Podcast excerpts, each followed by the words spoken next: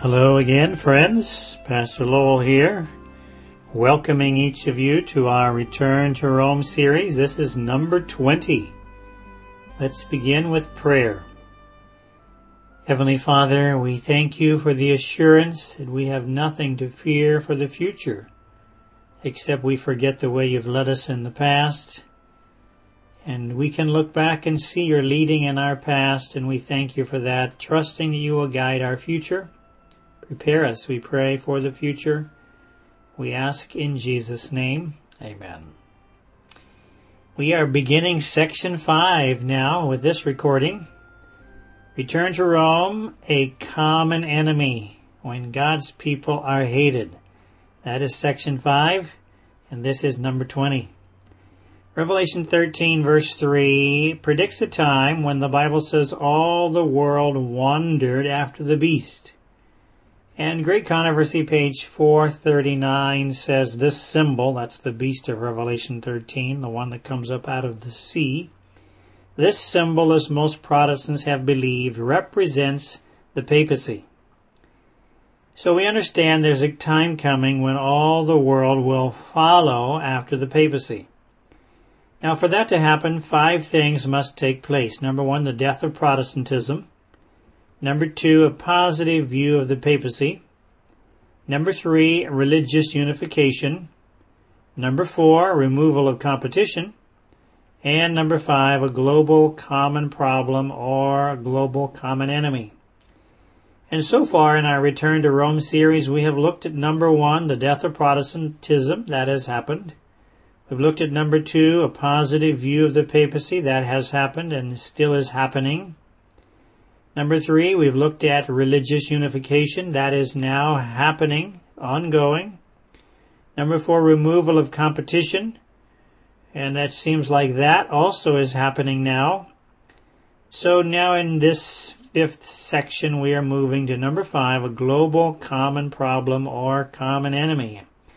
And that brings us to the question, what is the global common problem or problems? I want to outline three global problems or enemies that we face globally. Number one, climate change. Number two, coronavirus. And number three, terrorism. And we'll look at each of these, beginning with number one, climate change. Time Magazine, October twenty-eighth, twenty nineteen, had an article entitled, "The U S and China Need to Put Aside Their Rivalry and Focus on the Common Enemy, Climate Change." So many people view climate change as a global common enemy. We uh, spent some time looking at climate change in our third section, and saw how that climate change is a driving factor or force in creating religious unification. And yes, it does seem like the climate is changing, which is bringing about many natural disasters.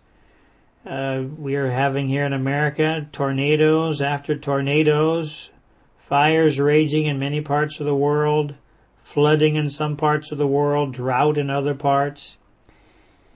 Guardian News, February thirteenth, twenty twenty, said that Arctic temperature rises above twenty point seven five Celsius. That's sixty-nine point three Fahrenheit, for those who understand the Fahrenheit, for the first time on record. Now, a twenty point seven five temperature reading in Antarctica is astounding. That is quite warm. In fact, uh, that would be considered hot in the Antarctic. Science Alert, April twenty-fourth, twenty twenty, said, "We need to fight climate change like the coronavirus pandemic," warns the U N. C N N News, April ninth, twenty twenty. Uh, we shared this already. Pope says coronavirus pandemic could be nature's response to climate crisis.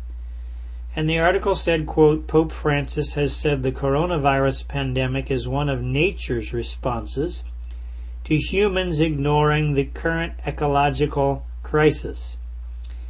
And you may remember that back in twenty fifteen, May twenty-fourth, twenty fifteen, Pope John, Pope Francis wrote an encyclical letter to the world on the care of the of our environment, the care of our common home. It was entitled Laudato Si, all about the environment, saving the environment. And this year they have a there is a plan, Laudato Si Week twenty twenty. In fact, it's this month. From May sixteenth through May twenty-fourth is Laudato Si Week, a week of solidarity with the wounded world. Now, when you look at the calendar, May sixteenth through May twenty-fourth actually is longer than a week. That actually gives you two Sundays. And I don't know what the Pope's going to emphasize should happen on those two Sundays, but this month, we, the Pope is calling on everybody to join together for Laudato Si Week, May sixteenth through May twenty-fourth. Pacific Standard Magazine, June fourteenth, twenty seventeen, had an article entitled, what, this was on Laudato Si, and in the article it said, quote, "What is extraordinary about the encyclical," that's Laudato Si by Pope Francis, "what is extraordinary about the encyclical is that it is a project that the whole human race can engage in together. What unites all of humanity? The environment. It's our common home, our common interest." And you may remember that we shared from this encyclical, Laudato Si, that on paragraph two thirty-seven, Pope Francis says, quote, "Sunday, like the Jewish Sabbath, is meant to be a day which heals our relationships with God, with ourselves, with others, and with the world. Sunday is the day," I'm reading on, this is from the Laudato Si encyclical, "Sunday is the day of the resurrection, the first day of the new creation." This is what Pope Francis says.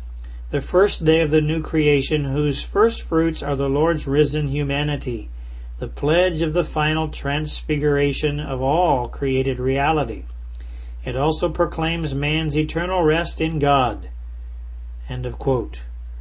Now you tell me, where in the Bible does it teach that? That the first day is a sign of the new creation, and that we're supposed to keep the first day to honor the Lord's uh, resurrection. Uh, you can't find that in the Bible. But please notice he says here, Sunday is the day of the resurrection. We'll come back to that point in just a moment. But we saw how that the Pope is essentially saying here that part of the solution for global climate change is for the world to set aside Sunday for rest. And here in the encyclical he actually says Sunday is the day of the resurrection. Now, with that in mind, let me read to you from Crux News. This is April seventeenth, twenty twenty. Headlines: Pope Francis hopes after pandemic humanity has antibodies of justice, charity. And the article said this, quote, "As the world continues to focus on how to tackle the coronavirus pandemic, Pope Francis is beginning to think about how to resurrect," note that word, "resurrect humanity when it's all over, saying he hopes people will have the necessary antibodies of justice, charity, and solidarity." Now, what does solidarity mean? The dictionary says it's unity or agreement of feeling or action, especially among individuals with a common interest, mutual support within a group. So the Pope is, of course, telling us that as a world we need to have solidarity or unity to save the environment, to resurrect humanity, he says. And remember, we just read in his encyclical, he said that Sunday is the day of the resurrection. And then he says, quote, "If we act as one people," note that, there's the unity, "one people, even in the face of the other epidemics that lie waiting for us, we can have a real impact," Francis wrote. One people. There you have a one uh, one world government, shall we say? Reading on, he says, "Are we willing to change the lifestyles that plunge so many into poverty, promoting and encouraging us to lead a more austere and humane life that enables an equitable distribution of resources? Question. And you probably have heard that the Pope is actually calling for a universal basic income. And when you think about a universal basic income, doesn't matter whether you work or not, everybody gets the same amount. The Bible actually says, Paul says, "This we command you, that if any would not work, neither should he eat." Second Thessalonians three ten. So without work, if everybody's getting paid to stay home, the universal basic income, we take away the incentive for work. That promotes indolence, that promotes idleness, which Ellen White actually says is the world's greatest curse, idleness. But here the Pope is calling for an equitable distribution of resources. Reading on, Crux News says, if there's one thing we've been able to learn in all this time, that's during this time of lockdown, it's that no one is saved alone, Francis argued. This is actually later in the article. And then even later he says, borders are falling, walls are crumbling, and all fundamentalist discourses are dissolving before an almost imperceptible presence that shows the fragility of which we are made. End of quote. I want you to remember that word fundamentalist. We're going to come back to that in a later study and see how that God's people will be hated. Borders are falling, he says, walls are crumbling, and all the fundamentalist discourses are dissolving. Continuing, Francis also wrote that the only way to conquer the coronavirus pandemic is through the antibodies of solidarity. There it is, we unite the whole world together. This is later in the article.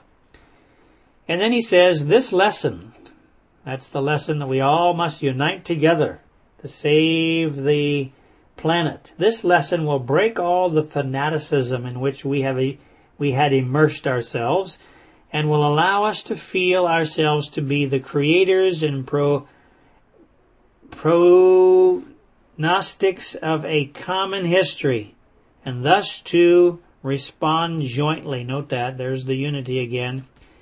To so many ills that afflict, afflict millions of brothers around the world. The Pope also argued that the coronavirus crisis has shown the need to unite the entire human family. Isn't that interesting? Unite the whole human family. That was Crux News, April seventeenth, twenty twenty. You can look it up. I was interested to see, as I was looking, doing some research, back in twenty fifteen, September seventeenth, twenty fifteen, Time Magazine actually had a cover article entitled The New Roman Empire, The Global Reach of Pope Francis. That is a very uh, ominous and a very significant title. That's a picture of him holding the uh, monstrance where they mount the wafer for high mass.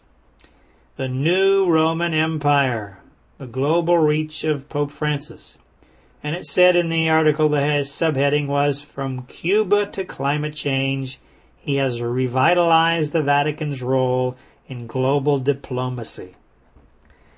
So we understand that climate change, yes, that is one of the common enemies the world is facing. And Pope Francis seems to be the one that's leading the way, we could say leading the world, to save the world, to save the environment. And one of the things that he's championed that we need to do in order to save the environment is to set aside Sunday as a day of rest, to heal ourselves and to heal the world. Well, what about coronavirus? Another global common problem, common enemy. We will look at that in our next study. Let's end with a short prayer. Heavenly Father, we're thankful that we can trust our lives, our families, our future into your hands. We know that you can save us. We know that this world will one day soon be destroyed. We pray that we, with our families, might be among those that will be saved at end time. Grant us that blessing, we pray, in Jesus' name. Amen. Friend, God be with you until we meet again.